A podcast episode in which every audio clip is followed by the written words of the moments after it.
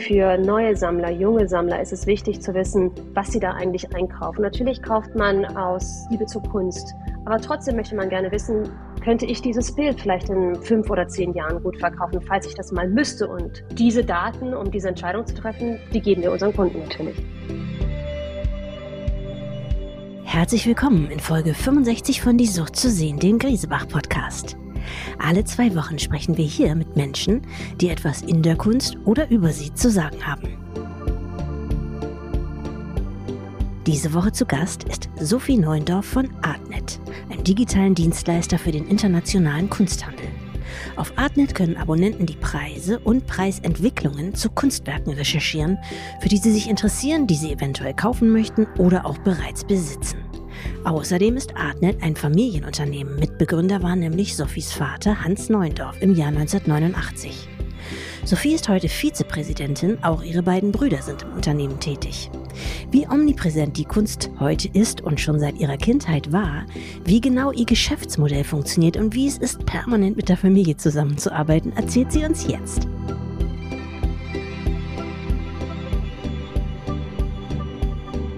Herzlich willkommen bei Die Sucht zu sehen, liebe Sophie Neuendorf. Danke dir, Rebecca. Ich bin sehr gerne da. Das freut mich, Sophie. Wir wollen dich erstmal kurz vorstellen, dich und deine Funktion natürlich. Du bist Vice President bei Artnet. Richtig. Die Leute, die das noch nicht nutzen, soll ja ein paar wenige geben. Erklärst du denen und uns, was das eigentlich ist? Sehr gerne. Fangen wir von vorne an. Ähm, vom ersten Tag an gab mein Vater eine klare Vision für vor die Schaffung eines globalen digitalen Kunstmarkts, der absolut transparent sein soll. Also seit 1989 stellen wir uns eine Welt vor, wo der Kauf, der Verkauf und die Suche nach Kunst für den modernen Sammler zugänglich, effizient und natürlich äußerst lohnend ist. Und ähm, dadurch, dass wir ein quasi ein Familienunternehmen ist, dadurch, dass mein Vater die, die Firma gegründet hat und ich mit meinen Brüdern dort arbeite, pflegen wir eine sehr familiäre Atmosphäre, die durch den ungebrochenen langjährigen Einsatz für dieses Unternehmensziel untermauert wird. In den vergangenen zwei Jahren war beschleunigt durch die Pandemie eine systemische Hinwendung zum Online-Kunstmarkt zu beobachten. Während die Kunstwelt sich weiter im Wandel befindet, nimmt Artnet als Online-Plattform eine zentrale Stellung beim Ausbau und der Gestaltung der digitalen Zukunft ein, so hoffe ich. Unsere Vision ist also heute aktueller und wichtiger denn je. Wenn du beschreiben würdest, was ihr ersetzt habt oder was sozusagen was ist die, die analoge Entsprechung zu eurem Business? Wie lief das vorher, bevor es euch gab? Also vor jetzt 35 Jahren war es ja so, dass äh, wenn man Preise recherchieren möchte oder wollte zum Beispiel, musste man durch alte Kataloge blättern, um, um alte Preise rauszusuchen, um dann den neuen Schätzpreis zu bekommen oder zu erarbeiten. Und damals, ähm, als mein Vater Artnet gründete, hat er sich überlegt, das wäre doch interessant, wenn man diese ganzen Preise sammelt und anfangs haben wir das per Fax dann verschickt. Ja. Und dann, als dann das World Wide Web kam, ähm, haben wir es so gemacht, dass, also das heißt mein Vater, dass er diese, diese ganzen Preise online zur Verfügung gestellt hat.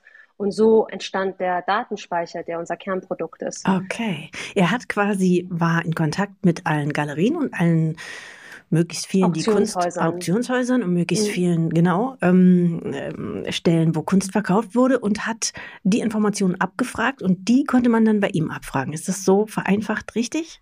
Vereinfacht ist das so total richtig, mhm. genau. Und heute ist es so, dass wir natürlich die Primärmarktdaten auch zur Verfügung stellen. Das heißt, diejenigen Daten, die von den Galerien kommen, die Sekundärdaten sind ja natürlich die, die vom Auktionshaus kommen und auch NFT-Daten natürlich, seitdem ähm, NFT gehandelt werden.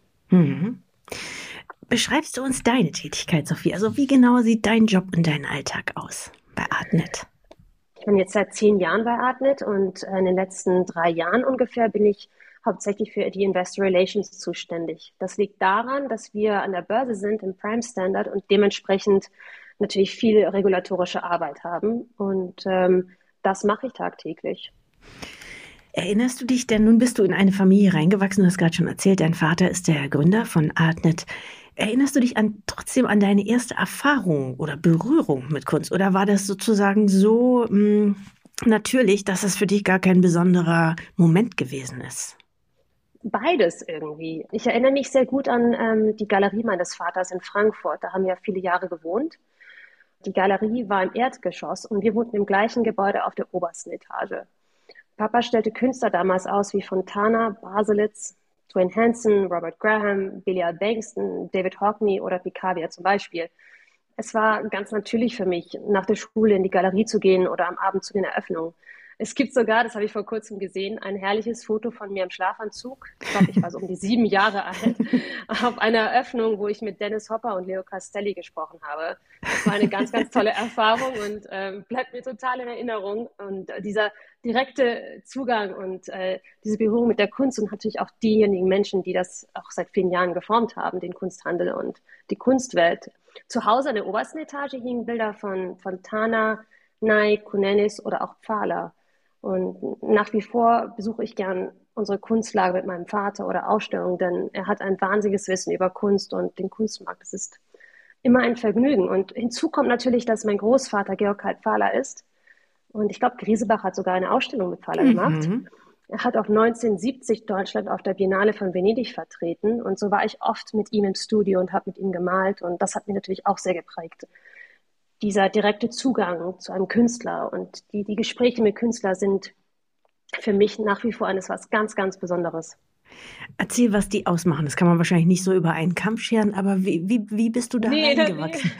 Das, das ist natürlich immer unterschiedlich. Ich meine, die Erfahrung mit äh, meinem Großvater ist, war eine sehr viel persönlichere Erfahrung natürlich als die, als ich zum Beispiel Alex Katz kennengelernt habe der ein, für mich ein wahnsinnig toller Künstler ist. Und wenn man vom Erscheinungsbild her, vor allem jetzt in seinem Alter, ist es was ganz Besonderes. Und das hat mich ähm, auch sehr beeindruckt. Aber natürlich, jede Erfahrung ist unterschiedlich, kommt auf den Künstler an.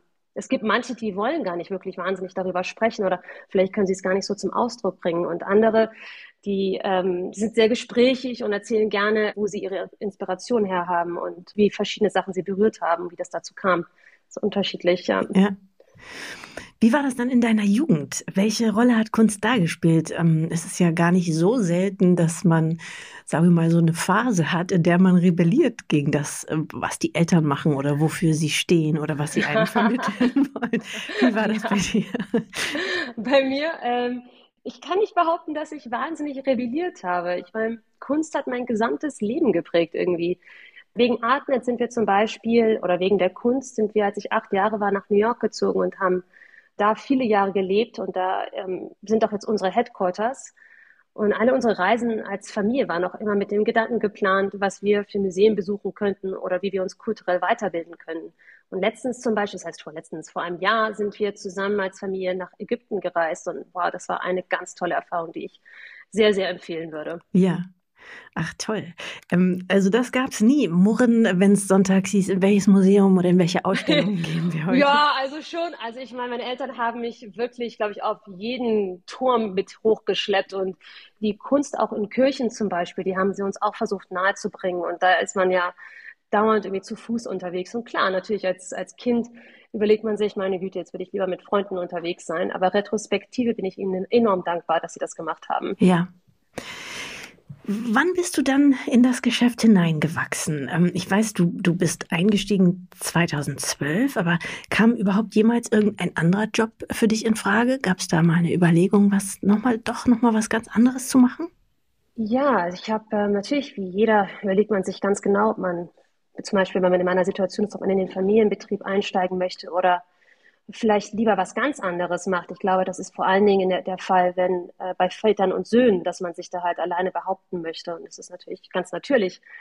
Ich habe es vorgezogen, erstmal woanders Erfahrung zu sammeln und war äh, in Berlin zuerst bei Christie's und auch bei der Jablonka Galerie. Und ähm, danach, als ich mich umschaute, habe ich mir überlegt, kurz Zeit bei Atem zu verbringen und da ein Praktikum zu machen, beziehungsweise kurz zu arbeiten. Das war so zu dem Zeitpunkt, wo die sozialen Medien anfingen und ich habe damals unsere Präsenz bei Instagram und Facebook und Twitter aufgebaut, was ja jetzt wahnsinnig wichtig ist, äh, glaube ich, für alle Unternehmen. Und daraus wurden zehn Jahre fast. Also es ist der Wahnsinn, die Zeit vergeht. Ein verlängertes Praktikum. So ist es. Jetzt kann ich mir kaum was anderes vorstellen. Mm, die Firma ist einfach ein Teil meiner DNA und es ist für mich eine große Ehre und auch ein Vergnügen, das Unternehmen mit meinen Brüdern weiter aufzubauen. Ja, Jetzt kennst du ja ein bisschen den Vergleich. Du hast gerade gesagt, bei Christie's warst du und mhm. äh, in einer Galerie. Was ist der Unterschied von der Arbeit in einem Familienunternehmen oder mit der Familie zu arbeiten zu einem, wo man ja abends dann nach Hause geht und äh, Schluss ist? Ich würde vorab sagen, dass vor allen Dingen auch die Arbeit bei Christie's wahnsinnig toll war und ich habe ich hab sehr viel gelernt. Ich bin sehr dankbar über die Zeit bei Christie's. Ähm, ich durfte naja, alles machen. Ähm, das Berliner Büro war relativ klein. Da durfte ich McDonalds holen, ich durfte der Putzfrau helfen, aber ich durfte auch mit den Kunden umgehen. Und natürlich, ich erinnere mich an eine ganz besondere Situation, wo einmal der Datenspeicher von uns nicht funktioniert hat. Irgendwie war da die Website kurzzeitig down. Ich glaube, vielleicht war es überlastet von den Anfragen, wer weiß. Und da waren sie wirklich, ich muss ehrlich sagen, relativ panisch und haben dann mich gebeten, meinen Vater anzurufen, ob er nicht in den Serverraum gehen kann damals ähm, und das Ganze zu reparieren. Und ich glaube, in dem Moment wurde mir wirklich bewusst, wie wichtig Artnet ist und wie es tagtäglich von Profis wie bei Christie's oder in den Galerien halt verwendet wird. Das war eine ganz, ganz erstaunliche Erfahrung für mich. Der Unterschied zu Artnet ist natürlich, dass wir, wie sagt man so schön, Skin in the Game haben, da wir das Unternehmen ist an der Börse, dementsprechend gehört es auch den Aktionären, aber dadurch, dass wir Hauptaktionäre sind, ist es für uns eine, eine viel mehr persönliche Erfahrung, dort zu arbeiten, dadurch, dass mein Vater das Unternehmen aufgebaut hat. Und man ist tagtäglich dran und an den Wochenenden. Und das Positive ist, dass man so, so begeistert ist und man möchte immer darüber reden. Und das Negative ist natürlich, dass es keine Auszeit gibt. Also wenn mein Vater mich an einem Sonntag anruft und sagt, komm, jetzt besprechen wir das mal, dann kann ich schlecht sagen, nee, das machen wir nicht. Aber ähm, es ist eine sehr persönliche Erfahrung. Wir sind sehr engagiert, auch nachhaltig äh, für die Zukunft, um es in die nächste Generation zu tragen. Denken wir langfristig, nicht nur an den nächsten Gewinn. Ja, verstehe. Wie viele Kunden, da habt ihr sicherlich Zahlen. Wie ist der Durchlauf bei Artnet? Wie viele Leute informieren sich tagtäglich bei euch? Das ist eine gute Frage. Ich meine, wir haben Seitenaufrufe im Jahr über fast 300 Millionen pro Jahr. Ähm, natürlich rufen sie Artnet nicht nur, sagen wir mal, in Anführungsstrichen für den Datenspeicher auf, sondern halt auch um Online-Auktionen da reinzuschauen oder in unserem Medienbereich bei Artnet News, der sehr beliebt ist und ich glaube halt auch über die Hälfte des Kunstmarkts im Bereich Medien einnimmt. Es, es kommt ganz drauf an. Also wir haben verschiedenste Kunden auf verschiedenste Alt, also Altersklassen. Wir beobachten zurzeit, dass die Millennial-Gruppe vor allen Dingen sehr aktiv ist im Bereich Online-Auktionen und vor allen Dingen, dass sie kaufen über ihr Tablet oder über ihr Smartphone und das freut uns natürlich sehr. Ja.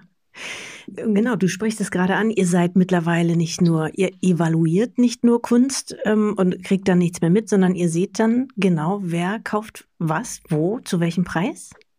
Genau so ist das, ja. Das ist sehr interessant zu sehen, wie komfortabel verschiedene Regionen sind mit dem Onlinehandel. Wir merken, dass zum Beispiel unsere Kunden hauptsächlich aus den USA kommen, danach gefolgt von England, Deutschland auch und äh, Frankreich. Und das ist äh, ganz interessant zu sehen, wer mehr online kauft und wer weniger. Ja. Ich glaube, in den USA sind die Menschen hauptsächlich mehr als in Deutschland komfortabel mit dem Onlinehandel. Ja.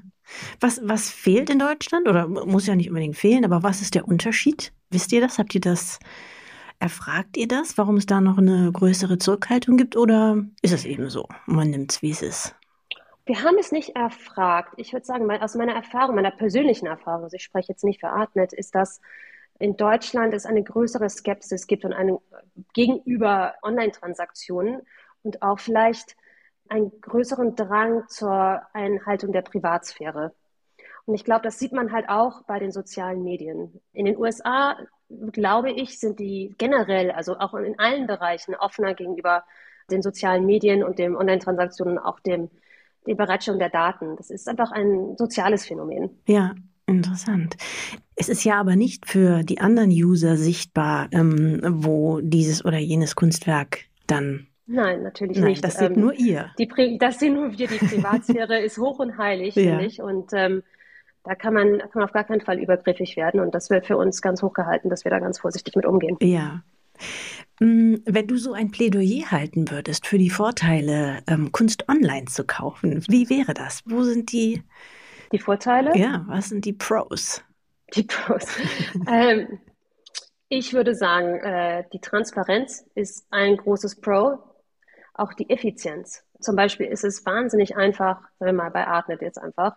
Man kann es natürlich auch bei anderen Auktionshäusern, aber bei Artnet mal dass man da die Kunstwerke einsieht und die Preise vergleichen kann und dann natürlich bei den Medien im Bereich schauen kann, wer hat über bestimmten Künstler oder bestimmte Galerie was geschrieben und wie verhält sich das. Ähm, auch der Vergleich zwischen einem bestimmten Künstler, sagen wir mal Baselitz, im Vergleich zu anderen Werten ähm, oder Anlageklassen, wie zum Beispiel Aktien oder Gold, den kann man auch ziehen ähm, online ganz einfach bei Artnet. Und das ist natürlich ein großer Vorteil, denn so fühlt man sich in seiner Entscheidung verstärkt. Ah, da verlinkt ihr sozusagen dann hin, ja? Das ist eine Möglichkeit, ja. Ah, okay. Dass man bei uns die Kunstwerke einsieht und dann schaut, okay, vergleichbare Kunstwerke sind diese hier. Ja. Ah. Und die gingen und wurden versteigert zu diesem und jenem Preis. Ja. Das ist wahrscheinlich sogar wahnsinnig wichtig, solche Kategorien äh, neu zu schaffen und immer wieder zu hm, aktualisieren, oder? Solche Vergleichskategorien könnte ich mir vorstellen. Ich denke vor allen Dingen für neue Sammler, junge Sammler ist es wichtig zu wissen, was sie da eigentlich einkaufen. Natürlich kauft man aus Liebe zur Kunst weil, man, weil sie einem gefällt. Aber trotzdem möchte man gerne wissen, könnte ich dieses Bild vielleicht in fünf oder zehn Jahren gut verkaufen, falls ich das mal müsste oder falls ich vielleicht in ein anderes Bild investieren wollen würde. Und diese Daten, um diese Entscheidung zu treffen, die geben wir unseren Kunden natürlich. Ja. Und ihr übernehmt da ja schon große Verantwortung, ja, wenn ihr sagt, das und das ist jetzt das und das wert. Ähm, wie erhebt ihr das selber? Auf welche Datenbanken habt ihr Zugriff, um so etwas dann letztlich verlässlich euren Kunden zu vermitteln? Das ist ganz rational. Wir bekommen die Daten von den Auktionshäusern und ähm, und geben sie dann wieder. Okay. Und dann natürlich erstellt sich äh, sehr leicht ein Vergleich. Da kann man historisch sehen, wie hat sich Baselitz in den zehn, letzten zehn Jahren äh, verhalten in den Auktionen? Wie viele Bilder wurden verkauft? Wie viele wurden angeboten? Welche gingen über oder unter den Schätzpreis? Und so kann man als, als Kunde einsehen, okay, für mich ist das ein interessantes Investment oder auch nicht. Ja. Und das sind Sachen, die man in der Galerie äh, gar nicht so thematisieren würde, wenn man da als Kunde einkauft oder Doch. bei euch kann man sie halt vergleichen besser, ja, mit anderen Kunstwerken. Ich denke schon, wenn man in eine Galerie geht zum Beispiel und sich überlegt, okay, da ist ein Künstler, den finde ich interessant, dann könnte man zu uns in die Datenbank gehen und schauen, wie sind denn die Preise dieses Künstlers im Sekundärmarkt, falls es nicht ein, ein Emerging Artist ist, wo wir natürlich weniger Daten zur Verfügung haben. Dementsprechend kann man dann mit einer wahnsinnigen Informationsquelle in die Galerie gehen und sagen, okay, ist das was, was ich mir leisten möchte oder ist es eine Sache, die für mich im, an, bei der, in der Galerie zu teuer ist oder wie man es halt haben möchte? Ja, was ist euer nächster Schritt? Also jetzt ähm, seid ihr schon über die ganze Welt und ihr, ihr ähm, seid schon an der Börse. Ist für euch trotzdem noch Luft, irgendwohin zu expandieren? Oh ja. ich muss sagen, ich bin sehr, sehr aufgeregt, denn diese Woche werden wir unseren neuen Datenspeicher ähm, veröffentlichen. Okay. Und das ist der gleiche Datenspeicher mit allen tollen Daten, die wir bislang hatten, nur die User Experience wird optimiert werden oder ist optimiert worden und wird jetzt am Donnerstag wird der neue Datenspeicher der Öffentlichkeit zugänglich gemacht. Und das wird, glaube ich, richtig toll. Das heißt, ähm, es gibt noch mehr, ja, noch mehr Info für den. Ähm, wie, wie nennt ihr eigentlich eure Kunden? Sind das Abonnenten oder Klienten oder was sagt ihr? Abonnenten. Abonnenten, ja. Äh, Im Datenspeicher Abonnenten, ja. Es gibt die gleiche Information und es gibt auch mehr. Wir haben die User Experience so aufgebaut, dass wir Reactive Analytics haben. Das heißt, wenn man einen bestimmten Künstler sucht, dann wird das gespeichert und bei der nächsten Suche im Profil kann man das auch wieder daraufhin zurückgreifen. Oder man kann direkt bei einem Künstler, wenn man sagt, okay, ich suche jetzt mal einfach nur, weil es ein deutscher Künstler ist, nach Baselitz. Und ich schätze Baselitz sehr. Ja, ich merke ähm, schon. ja, ähm, kann man recherchieren, okay, Bilder aus dem und dem Jahr, zeigt mir die Top 20 Resultate. Und dann kann man bei jedem Bild einsehen, das Bild wurde versteigert dann und dann. Und es ging über oder unter dem Schätzpreis. Und vergleichbare Werke sind diese und jene, vergleichbare Künstler gingen auch zu dem und dem Preis. Und dann hat man eine Fülle an Informationen ähm, für Auktionshäuser oder Galerien ist natürlich interessant zu sehen, wie sich äh, die, ihre Künstler entwickeln. Und für Privatpersonen oder Sammler können sie sehen, wie viel ist meine Sammlung jetzt wert, wie viel ist mein Bild jetzt wert. Möchte ich das jetzt verkaufen, möchte ich es halten, möchte ich mir vielleicht ein neues Bild kaufen. Und ich glaube, so lebt der Kunstmarkt mit so viel Transparenz. Ist es einfacher für Kunden, diese Entscheidungen zu treffen? Und dann haben die Kunden auch ein größeres Vertrauen in den Kunstmarkt. Ja. Okay, ähm, liebe Sophie, jetzt kommen wir zu den letzten beiden Fragen, die wir hier jedem stellen. Kommt keiner Ah, ja? davon? Ja. Ich bin gespannt. Dem einen fallen sie schwerer, der anderen fallen sie leichter. Die erste lautet, also wer dein Lieblingskünstler ist, das habe ich glaube ich jetzt schon rausgehört, aber welches ist dein Lieblingsmuseum? Ah, Mein Lieblingsmuseum. Natürlich meine Güte, Das ist ja fast so schwierig, wie ein Lieblingskind auszusuchen, Genau. muss ich sagen. Hm.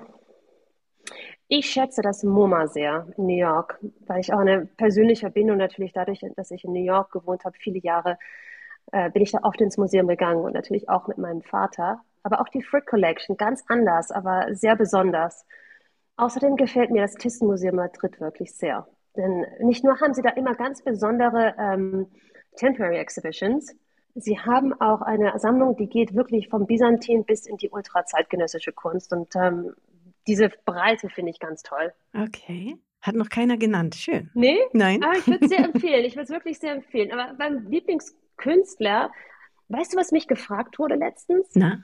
Wenn mein Vater ein Kunstwerk wäre, was wäre er für ein Kunstwerk? Das war, ist, blieb mir im, im Gedächtnis, denn es war so eine schräge Frage. Ja. Und ähm, da musste ich mir wirklich Gedanken machen. Und äh, ehrlich gesagt, ich bin nicht auf Baselis gekommen, sondern ich denke, er wäre ein Picasso-Gemälde. Wahrscheinlich aus der kubistischen Zeit, ehrlich gesagt. Okay. Also so nach dem Motto, schwer durchschaubar, vielseitig und anspruchsvoll. Wahrscheinlich würde ich sogar so ein Bild kaufen, wenn ich könnte. Okay. Oh, man merkt, also du hast eine intensive äh, Vaterbindung, ja? Ja, ich, äh, ich bewundere ihn sehr. Ich habe viel von Ja. ihm gelernt. ja. Dein Vater war ja ein echter Visionär. 1989 hatte er Artnet gegründet. Da steckte ja das Internet noch in den Kinderschuhen. Er fing zu der schönen Zeit des Faxes an. Ja, Ging dann ins Internet und dann 2008 in die Online-Auktion und dann in den Medienbereich. Und ähm, ich glaube nicht, dass ich das könnte, ähm, so visionär zu sein und auch hartnäckig und zielstrebig und nicht aufgeben und daran glauben, dass man nachhaltig die Kunstwelt verbessern kann. Und das, äh, das finde ich bewundernswert. War er denn so ein, ja, Nerd, würde man jetzt sagen? Oder so ein, so computeraffin einfach? Oder? Nein, er hat einfach eine große Liebe zur Kunst und ist äh, auch äh, ein Träumer, würde ich sagen, und ein Visionär und äh, idealistisch. Hm. Das macht ihn am meisten aus, würde ich sagen. Ja, aber mh, große Liebe zur Kunst haben ja andere auch. Wie kann es sein, dass er eben auf die Idee gekommen ist, es so zu wissen, dass die digitalen Medien diese Rolle spielen könnte und auch was die, welche Rolle die Kunst in ihnen spielen konnte? Was denkst du? Was hat, Ich habe ihn mal, ich habe ihn auch mal gefragt und er meinte zu mir, er hat die Kunstwelt von verschiedenen Seiten mitbekommen, aber hauptsächlich halt auch als Galerist. Und als Galerist ging er über die Messen und es war immer für ihn schwierig zu erkennen, wer bietet welches Bild, zum Beispiel Bilder von welchem Künstler zu welchen Preisen. Und hat dann erkannt, dass alle diese, diese Bilder von dem gleichen Künstler zu verschiedensten Preisen angeboten wurden. Und dann war, wurde, war für ihn ganz klar, meine Güte, ist ja eine wahnsinnige Ineffizienz. Wenn ich das schon nicht nachvollziehen kann als Galerist, wie sollen Sammler das nachvollziehen? Und wie sollen sie je Vertrauen haben, dass sie ein Bild zu einem richtigen Preis erwerben? Und da kam ihm die Idee, meine Güte, die Transparenz, das würde den Markt wahnsinnig erweitern. Und das kann ja nur nachhaltig gut für Kunst und Kultur sein. Und dementsprechend ähm, erstand Artnet. verstehe. Ja, Sophie, jetzt hast du mutwillig abgelenkt von unserer letzten Frage, tut mir leid. die nämlich lautet, wenn du dir jedes Kunstwerk dieser Welt aussuchen könntest, welches würdest du, für welches würdest du dich entscheiden? Wow, das ist wirklich schwierig. Noch schwieriger. Und ja, dass ich, ich sehe, jeden Tag sehe ich Künstler, die ich bewundere und die ich toll finde. Ich würde wahrscheinlich, also sagen wir mal so, mit, mit dem Vergleich zu meinem Vater, vielleicht so ein kubistischer Picasso, das wäre super. Aber wenn ich persönlich auch jetzt letztens Künstler, die ich toll finde, zum Beispiel Tunji Adeni Jones, der ist bei der White Cube Gallery. Okay. Oder meine Güte, aber kann ich zu haben, Amoako Boafo finde ich auch toll. Das wären die beiden jetzt Okay. gerade zur Zeit, die ich wirklich super finde. Okay. Ist notiert, liebe, liebe Sophie. Dann ähm, wünsche ich dir weiterhin alles Gute in, äh, mit Artnet und für, Dankeschön. für die Veröffentlichung des neuen Datenspeichers natürlich.